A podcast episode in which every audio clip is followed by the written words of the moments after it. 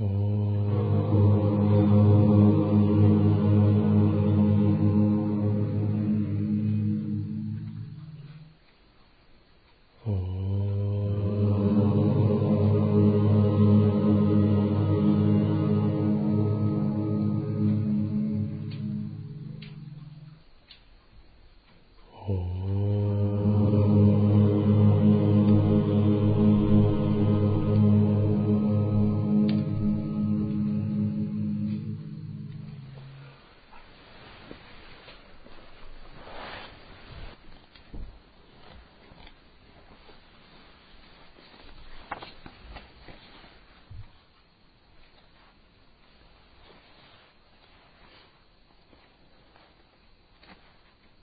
Итак, это наставление великого Сарахи.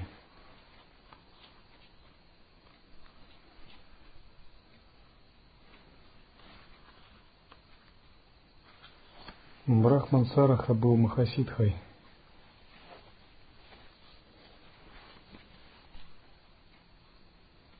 Господином йогинов, почитаемым как буддистами, так и индуистами. Вначале он был брахманом традиционного индуизма,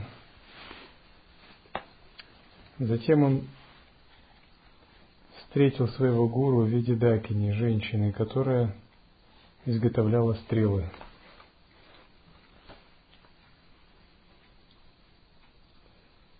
Когда она изготовляла стрелы, шла царская церемония. И все люди, которые были на ярмарке, глазели на царскую церемонию, когда проходили слоны, паланкины, танцовщицы, воины. Это было очень красивое зрелище. Однако эта женщина, ситха, она изготовляла стрелы и даже не повела бровью, не отвлеклась от процесса изготовления – и он подумал, я брахман, практикую садхану столько лет и не достиг такой концентрации. Как эта простая женщина из низкой касты может обладать такой концентрацией? Когда же он задал несколько вопросов, он узнал, что это не женщина, а существ, мистическое существо, которое достигло высших ступеней реализации.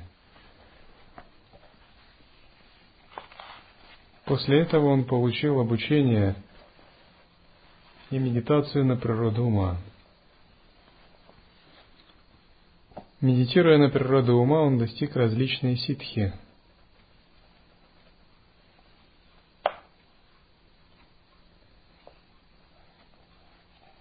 Однажды к нему пришли брахманы и царь, которые считали, что он ведет себя не в соответствии с брахманским статусом.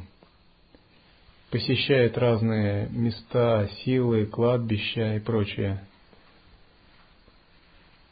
И многие, у многих других брахманов он вызывал недовольство. Однако, когда царь пришел и начал задавать вопросы, Сараха продемонстрировал свои способности, а затем им спел песню просветления.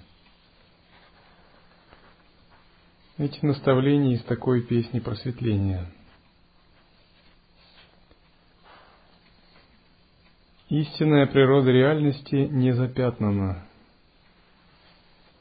крайними понятиями и примесями идей. Чистая с самого начала, она вне определений. Различать значит тревожить ядовитую змею.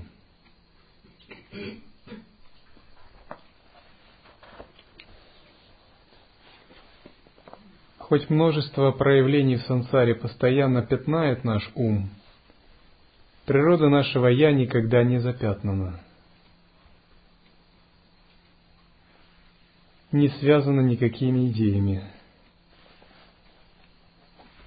Это означает, что когда мы вступаем на путь дхармы, мы должны иметь непредвзятый ум, не цепляющийся ни за какие идеи.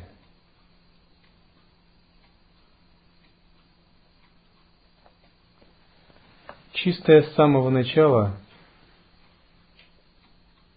означает, что Очищаясь, занимаясь духовными практиками, мы не можем создать чистоту внутри нас большую, нежели чистота, которая присуща нам с самого начала. В относительном смысле эта чистота скрыта или запятнана, но в абсолютном смысле, даже когда она скрыта, она уже существует. Мы ей обладаем по рождению – так же, как ребенок в царской семье в первый миг своего рождения обладает титулом принца. Таким же образом мы обладаем этой незапятнанной чистотой. Другими словами, когда гуру на вас смотрит, он думает, вы сами не знаете, кто вы. Ваши умы переполнены тем и этим, но вы просто сами не знаете, кто вы. Если бы вы знали, вы бы восхищались.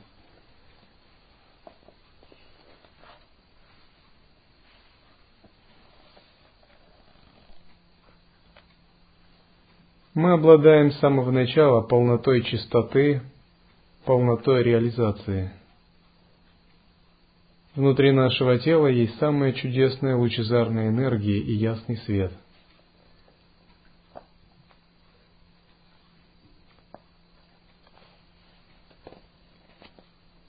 Далее Сараха говорит, различать значит тревожить ядовитую змею. Эта чистота теряется нами из-за развлечения. В развлечении мы теряем субъект, мы начинаем видеть субъект и объект. Внешнее пространство отделяется от внутреннего. Появляется плохое и хорошее, правильное и неправильное –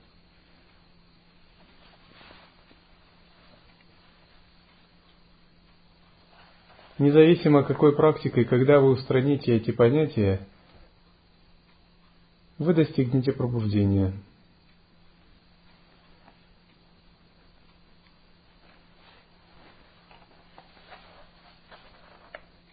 Тот, кто сможет полностью избавиться от развлечения, несомненно, станет святым.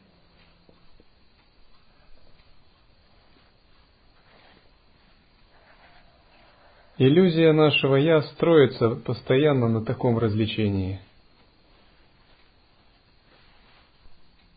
Наше тело и тело другого человека. Когда же мы реализовываем абсолютную реальность, между этим нет большой разницы. Хотя мы чувствуем, конечно, в своем теле. Наши родственники и чужие родственники –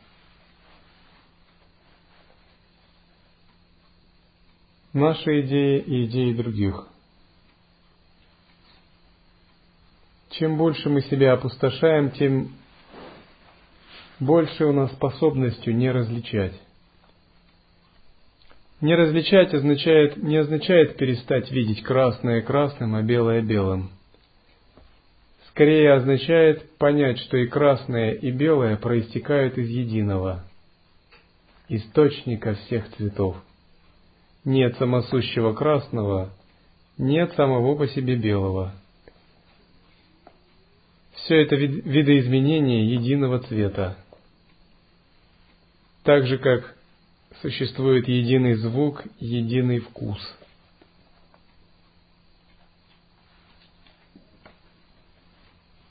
У меня существует, есть ученица, которая ученица с 95 -го года. Она очень усердная. У нее ассурический характер, она тренируется в боевых искусствах. Она мастер боевых искусств.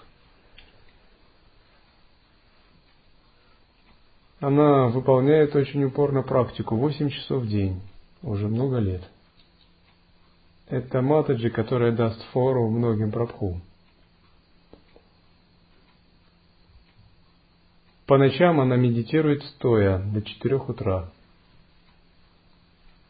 и у нее есть способность поддерживать осознавание во сне без сновидений.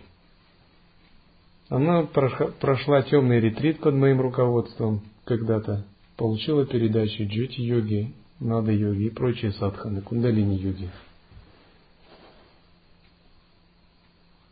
У нее глубокие опыты ясности, единства внутреннего и внешнего пространства – Однако, когда я проверил ее, я ей не дал подтверждения. И она сама это знает. Ее осознавание не смогло пробиться в повседневную жизнь.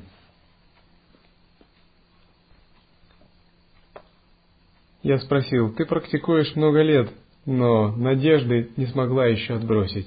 У тебя есть цепляние за себя. Она сказала, это так, это самое трудное. Мои опыты не могут еще пробиться.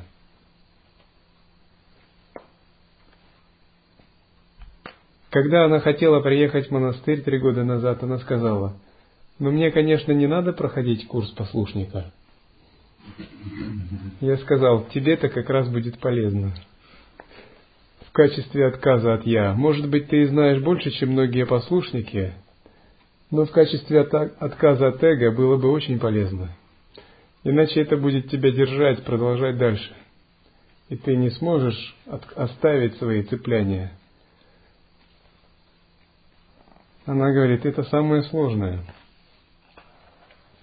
Таким же образом мы понимаем, что перестать различать, отказаться от «я» — это сложнее, чем многие садханы.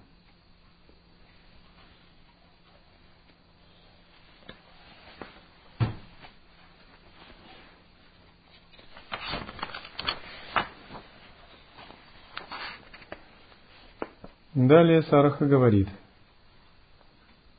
когда ум очарован чувствами и предается им со страстным сердцем, тогда даже боль такая маленькая, как шелуха зернышка сезама, наверняка будет причинять постоянные страдания.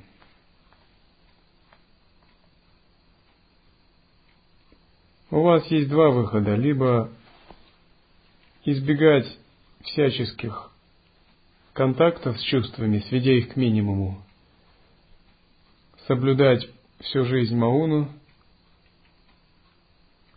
и много-много сидеть в медитации, чтобы не впускать в свое сердце никакой скверны, либо развить непрестанное созерцание, которое бы освобождало все, что входит в ваше сознание –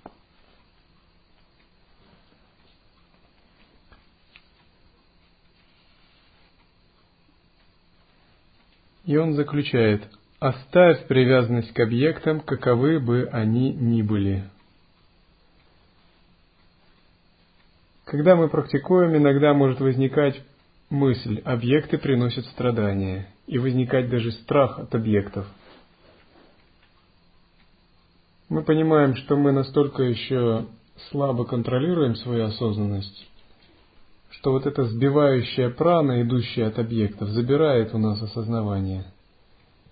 Мы хотим его защитить, как-то сберечь. И возникает даже страх или неприязнь объектов.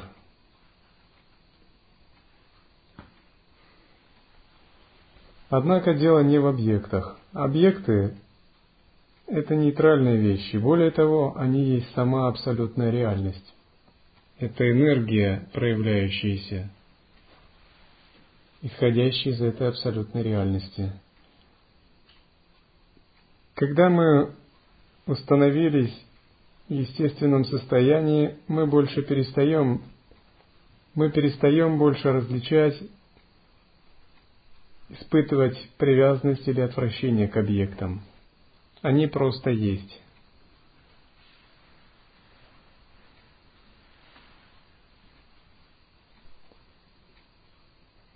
Поэтому, так же как в ретрите или в отшельничестве, человек видит деревья, травы и камни, но не видит людей, еще чего-либо, чтобы его привязывало.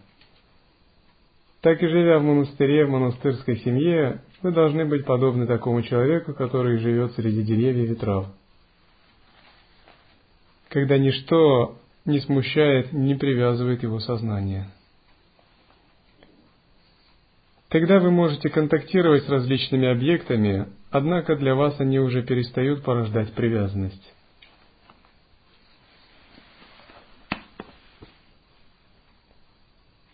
Высший способ Махасидхов именно такой. когда вы видите и слышите, обоняете и воспринимаете, однако в уме нет никакой привязанности.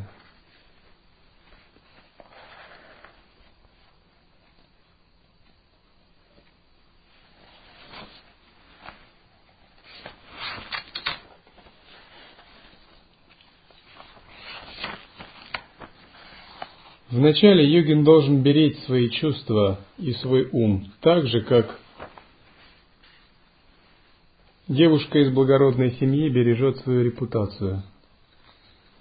Даже больше.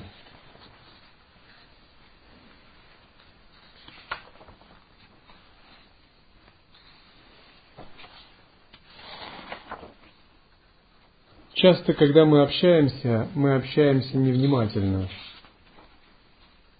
мы позволяем своим эмоциям или мыслям идти в разнос. Мы говорим, говорим, даже когда осознанность утрачивается.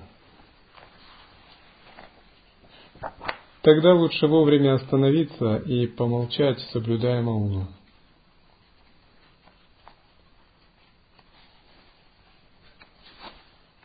Йогин, не теряющий созерцание, может общаться сколько угодно – поскольку он не привязан ни к своим словам, ни к словам других. Его речь – это спонтанное выражение энергии его присутствия. Говорят, что слова такого йогина подобны лепету безумца или слухам о далеких событиях. Или они подобны эху в горах. Они ничего не значат. Может, они значат что-нибудь, но они не значат то, что они значат для обычных людей. Тогда говорится, что в таком случае друзья йогину все равно, что лес огню. Это только разогревает присутствие. Однако с обычными людьми это совсем не так. Если у человека нет созерцания, то друзья ему подобны ворам. Потому что у него так, или друзья, или присутствие. Есть присутствие, нет друзей. Есть друзья, потеряно присутствие. Тогда такому йогину лучше беречь себя, как и от воров, так и от друзей, заботиться о своей внимательности. Поэтому в дзен многие мастера говорили, десять лет соблюдайте мауну в монастыре, и я готов поклясться, что вы станете Буддой. Это означает, если вы не будете рассеивать свое сознание, ваше созерцание так вырастет, что вы обретете это высшее пробуждение.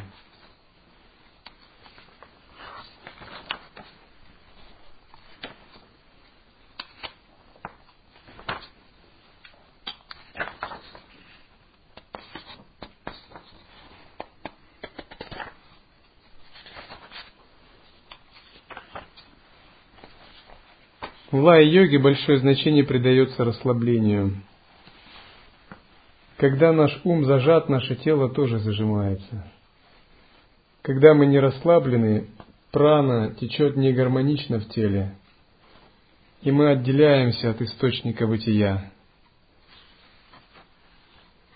Мы чувствуем недостаток праны, ветры вместо того, чтобы циркулировать в центральном канале, циркулируют по другим боковым каналам, и некоторые каналы в нашем теле сжимаются – тогда мы чувствуем вялость, и тело не чувствует наполненность энергией. Напротив, практика лай-йоги означает приучить себя расслабляться. Мы постоянно бдительны в уме и расслаблены в теле. Это означает, к примеру, когда вы слушаете лекцию, вы проверяете, расслаблены вы или нет – Наверное, вы замечали, когда происходит напряженная ситуация, то что-то здесь тоже сжимается. Значит, ум отождествился, в теле происходит сжатие и утечки праны начинаются. Напротив, истинный йогин всегда расслаблен, его прана в сушумне, а ум не отождествляется. От того, насколько мы расслаблены, зависит, насколько хорошее созерцание нас ожидает – Бывает так, что ваша медитация не идет успешно из-за того, что вы не можете расслабить свое тело. Тогда на некоторое время следует оставить медитацию и проверить, хорошо ли вы расслабили тело. Если ваше тело расслаблено, вы будете переживать удивительные ощущения в теле от вхождения пран центральный, центральный канал.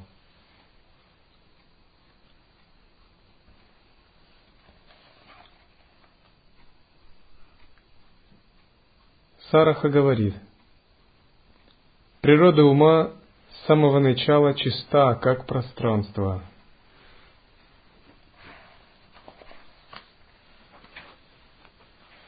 Это удивительно, когда внутреннее и внешнее смешиваются, мы больше не видим ни своего тела, ни других.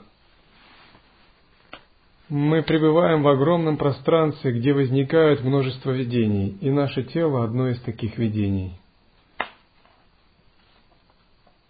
Это пространство не внутреннее, не внешнее, оно одно.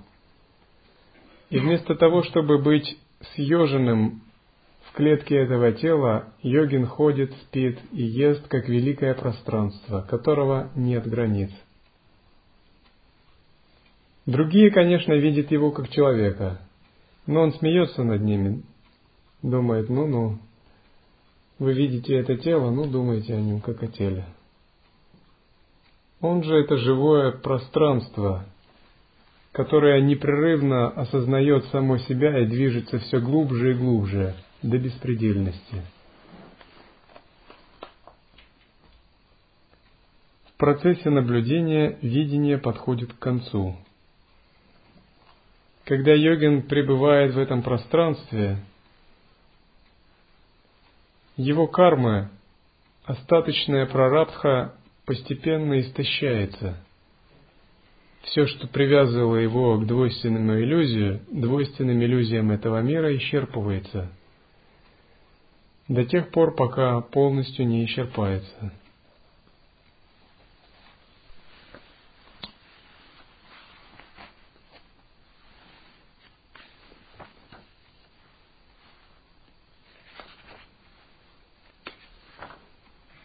Далее Сараха говорит, природа ума исконе чиста, как пространство.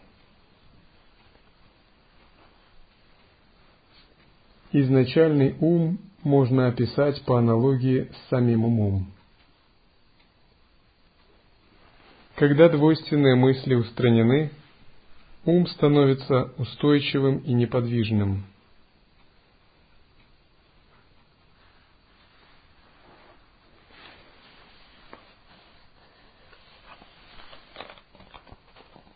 Вначале есть множество вещей, которые мы считаем, что нужно сделать.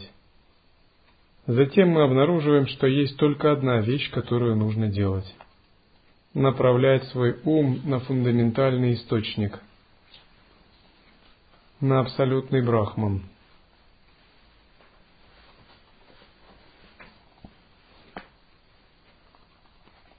Тогда ум становится привязанным к этому абсолютному источнику –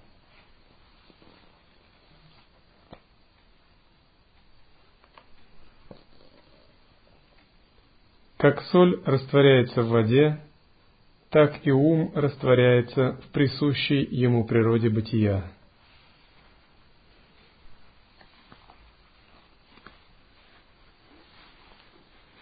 Рамакришна приводил пример с соляной куклой, которая зашла в воду и начала растворяться.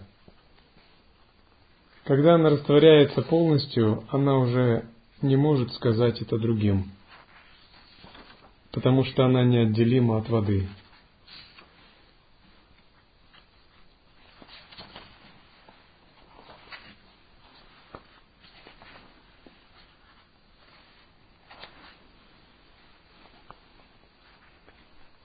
Сараха говорит, подобное солнцу осознавание своим чистым сиянием освещает невидение – Внутри нас много неведения. Можно сказать, мы пребываем в клетке, и мы слепы. Это так. До тех пор, пока мы не открыли это солнце единого осознавания, мы можем думать это так, а это так. На самом деле все это продолжение неведения. Истинное ведение возникает только после просветления. Даже когда мы получаем опыты и очищаем себя, мы становимся более утонченными, все равно неведение продолжается –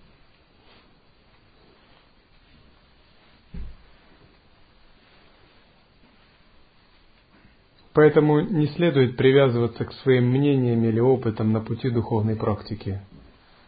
Наступит момент, когда мы почувствуем, что все это было ничто, что мы ничего не знаем, что мы ничего не реализовали, что все духовные опыты и переживания и впитанные знания вообще ничего не значат, и что мы были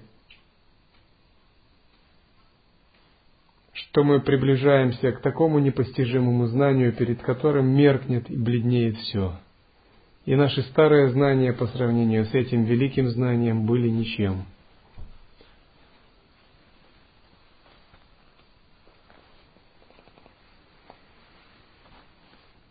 Когда же мы соприкасаемся с этим осознаванием, то оно освещает это неведение. Это означает, что все наше знание приходит благодаря такому осознаванию. Оно спонтанно раскрывается благодаря пребыванию в естественной природе. Вопрос, насколько мы ему доверяем, насколько мы обрели в нем уверенность и продолжаем находиться в этом присутствии. Наше тело подобно сети, оно не плотное – когда мы полностью расслаблены, свет естественного состояния начинает буквально светить сквозь энергетическую сеть Нади. Если присутствие глубоко, ветры входят сушумно, энергия также начинает очищаться и сам свет этого осознавания начинает сквозить сквозь энергетическое и физическое тело. Тогда мы понимаем, что тело подобно сети, а изнутри, из сердца, сияет исконный свет лучезарного сознания. Если мы позволяем этому свету постоянно руководить нами, все наши кармические действия очищаются – я говорю простыми словами, однако это очень глубокие процессы. И в джети-йоге поподробнее рассказывается о четырех главных каналах и о бинду, которая возникает. Однако, когда мы практикуем присутствие, простые объяснения хороши, поскольку созерцание и концепции не важны.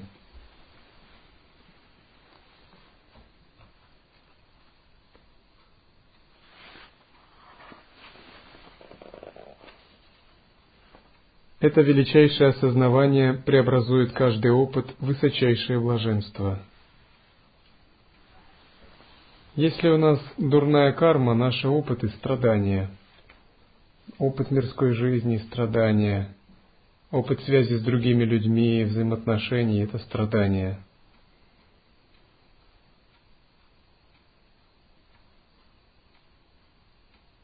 На самом деле все это проявление наших нечистых карм, прарабдхи. Если у нас хорошая карма, опыт мирской жизни или связи с другими людьми – это наслаждение или радость.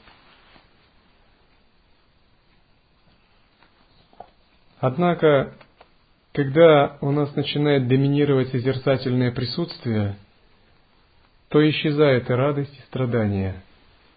Каждый опыт становится блаженством хороший этот опыт или не очень, он все равно становится блаженством.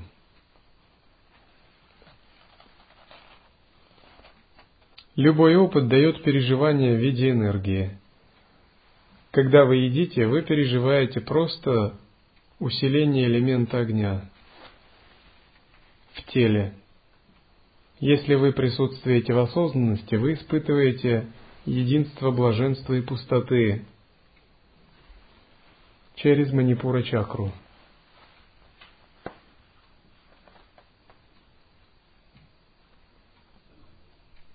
По типу того, как алхимия превращает неблагородный металл в золото.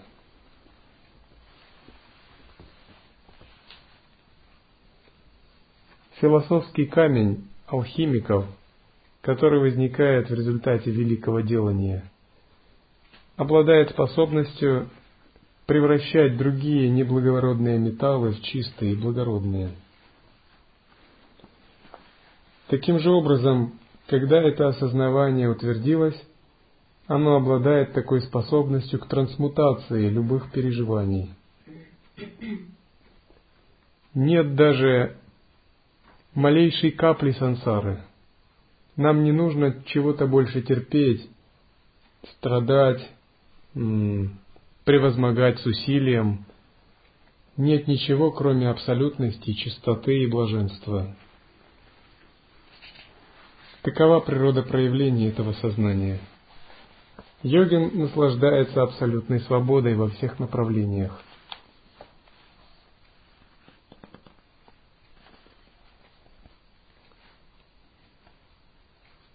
Далее Сараха говорит, пять элементов неотличимы от вкуса их внутреннего совозник, совозникновения.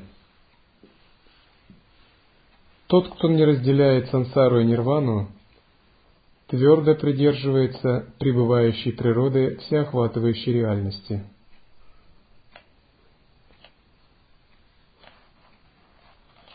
Сначала мы стремимся к нирване и избегаем сансары. И мы можем в медитации войти в восьмую тхьяну и реализовать подлинную нирвану.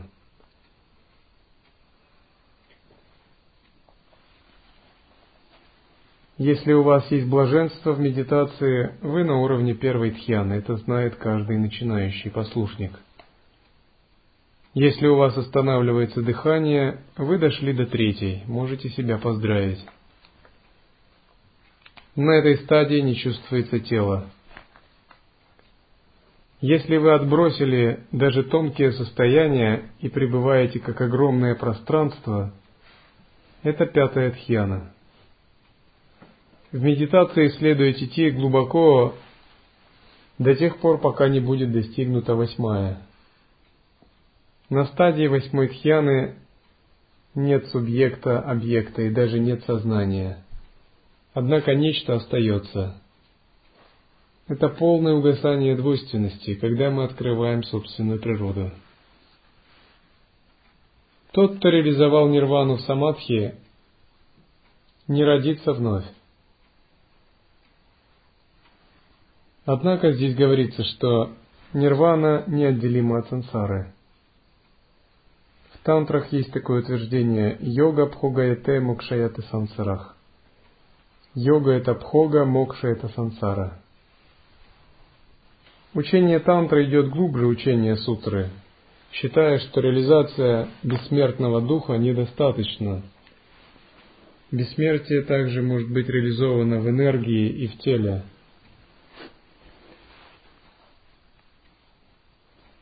Поэтому учение тантры говорит, что сансара это не есть нечто скверное.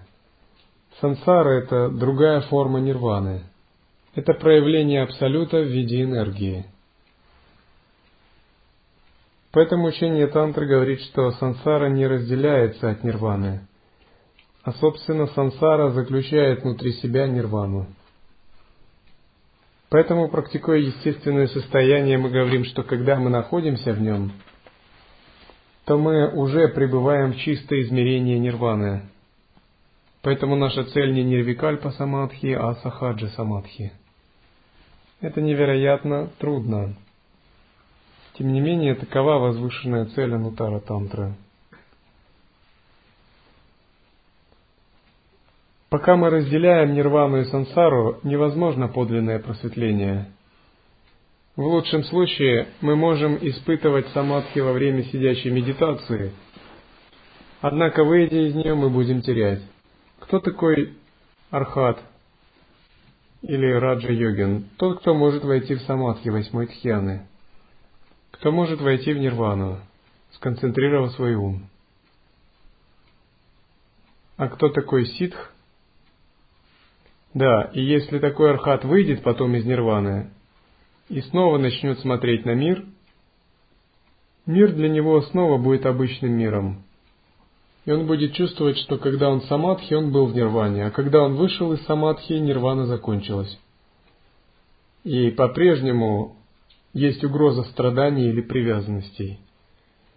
Тогда такой архат думает так. Сансара – это нечто скверное, это зло. Я даже и смотреть на нее не буду. Я буду всю жизнь оставаться в этом чудесном самадхи. А это нечто ужасное. Эти объекты – нечто кошмар. Это рассуждение практикующего сутру. Однако ситх – это существо гораздо более высокое. Когда он находится в самадхи, испытывая нирвану, а затем открывает глаза, он встает и видит объекты, слышит их или разговаривает. Однако его нирвана не утрачивается. Разница между первым и вторым в том, что после выхода из медитации состояние не меняется. Подобно тому, как экран не меняется, если на экран начали проецировать кинофильм. Поэтому ситх более совершенное существо. Его Состояние нирваны не теряется, даже когда он находится в обычном осознавании. Именно к этому мы стремимся. Поскольку реализация сутры – это не полная реализация. Это означает, что глядя даже на объекты, мы видим нирвану внутри объектов. Даже различая объекты, такие как круглое или квадратное, красное или белое, приятные и неприятные в относительном смысле, мы все равно прозреваем их единый источник состояния нирваны. Это состояние полной все полноты, когда субъект един с объектами, при этом есть полнота восприятия энергии.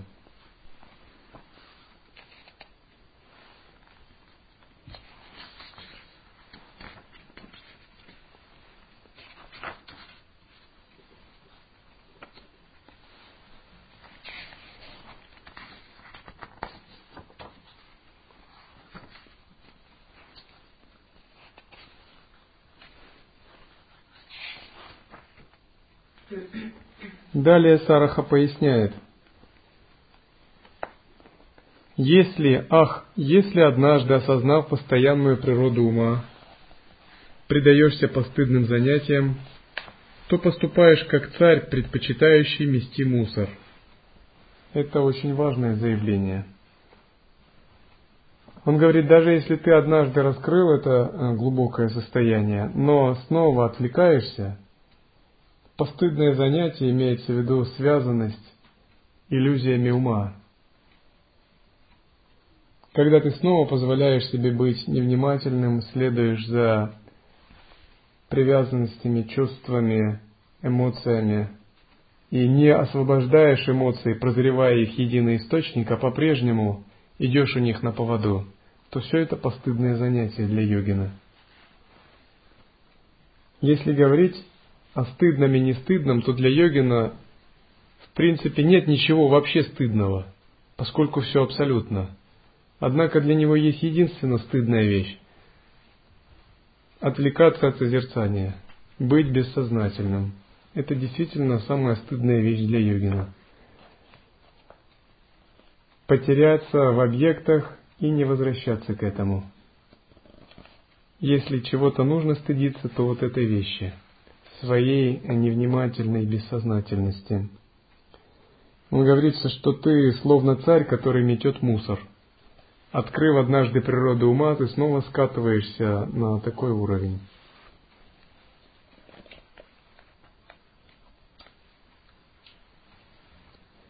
Если отказываешься от неисчерпаемого блаженства и находишь удовольствие в распущенности, будешь опутан касанием чувственности. Далее он говорит, что существует одно единое неисчерпаемое блаженство. Из этого блаженства проистекают все виды блаженства и чувств, которые мы испытываем. Оно находится в нашем исконном сознании «я». Когда мы его меняем на более мелкие блаженства, распуская свой ум, это означает, что ум снова опутывается. Истинный йогин живет так, что, переживая любые ощущения, он никогда не позволяет уму ими очаровываться, никогда не идет на поводу у них. Он всегда прозревает за любыми переживаниями единую суть, пустотную природу ума. Если он практикует, тогда, что бы он ни испытывал, он не накапливает кармы и не ошибается. Он истинный практик, и ему нет равных во всей Вселенной.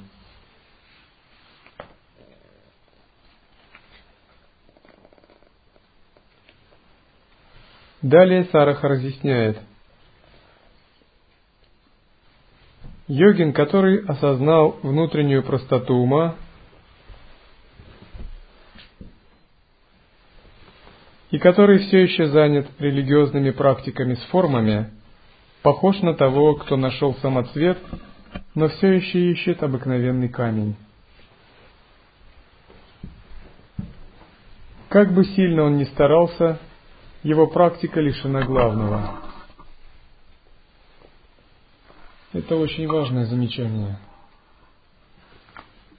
Йогин, который осознал внутреннюю простоту ума, тот, который открыл исконное присутствие и обрел в нем уверенность.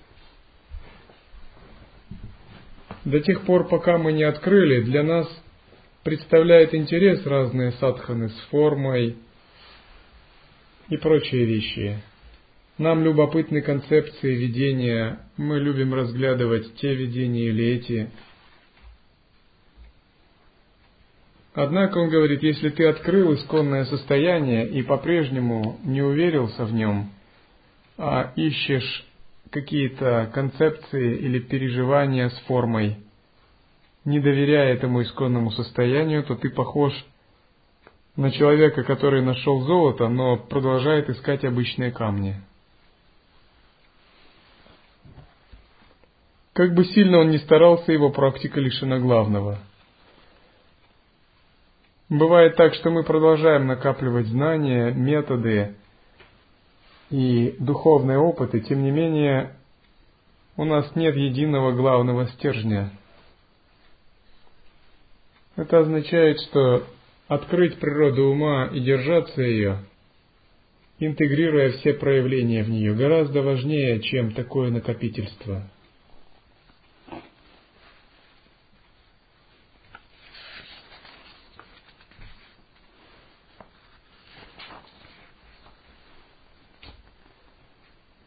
Далее Сараха говорит, «О йогин, вступи в этот единый первозданный ум».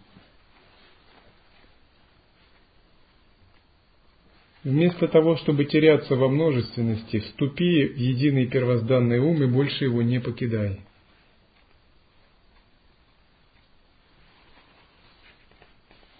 Тогда все садханы, которые мы выполняем, будут неотделимы от этого первозданного ума. Мы можем выполнять множество садхан, однако теперь качественно иное состояние. Теперь все садханы едины с этим первозданным умом. Они работают на одного хозяина.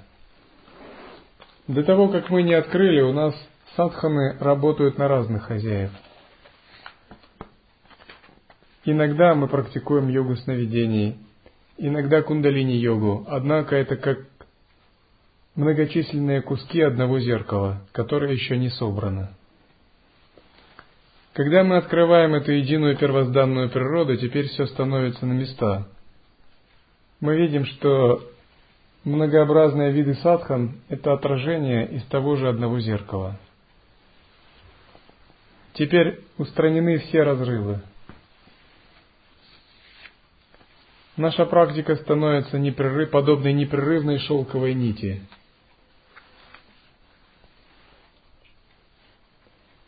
Тогда внезапно мы видим, что баджан мандала – это практика, где мы интегрируемся. Если бы мы собрались и спели какую-нибудь мирскую песню на английском языке, то как подлинные практики это была бы тоже настоящая подлинная практика, где наше созерцание не потерпело бы ущерба. Возможно, относительная заслуга изменилась бы, но созерцание продолжалось бы. Тогда мы видим, что кундалини-йога, кувшинное дыхание – это практика прежде всего созерцательная –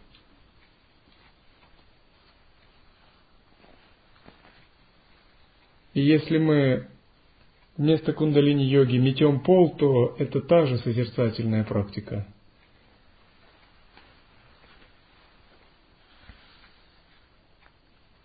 И хотя с точки зрения кундалини-йоги процессы наши не развивались бы, если бы мы мели пол, однако с точки зрения созерцания, созерцание продолжает углубляться –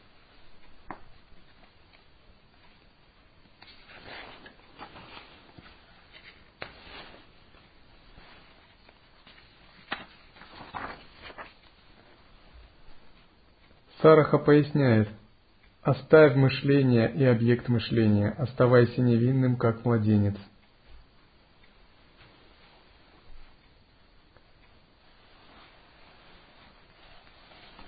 Иногда мы слишком много интерпретируем и анализируем взаимоотношения с другими, полученные опыты, сновидения и прочее.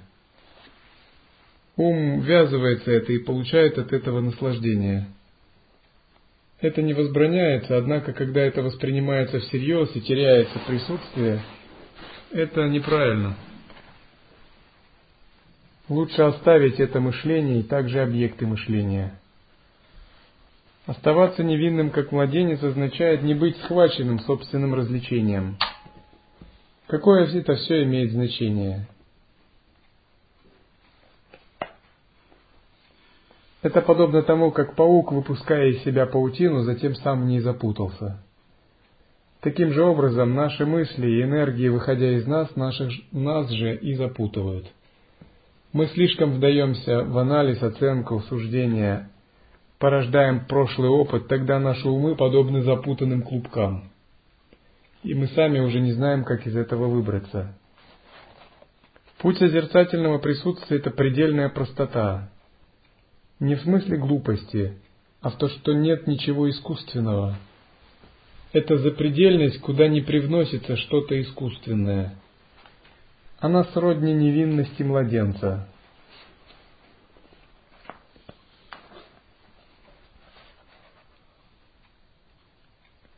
Далее Сараха говорит, ум нельзя рассматривать как внешнюю или внутреннюю реальность.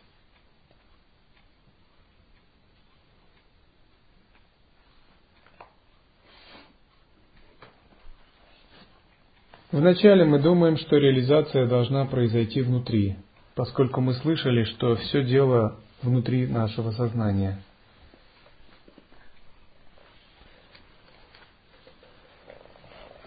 Иногда, испытав какой-нибудь опыт, мы держимся за него, удерживая его внутри.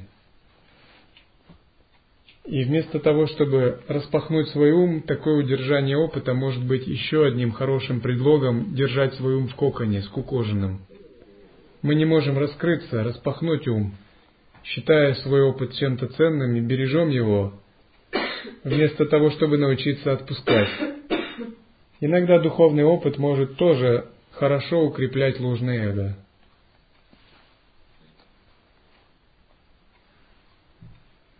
Однако исконное «я» — это не внешнее и не внутреннее, это отсутствие обоих. Когда мы перестанем держаться за внешнюю реальность, мы становимся монахами. Когда мы перестаем держаться за внутреннюю реальность, мы становимся пустыми. Тогда внутреннее и внешнее начинает смешиваться. Тот, кто оставляет мышление и объект мысли, находится в естественном состоянии ума распевая песню неразрушимости.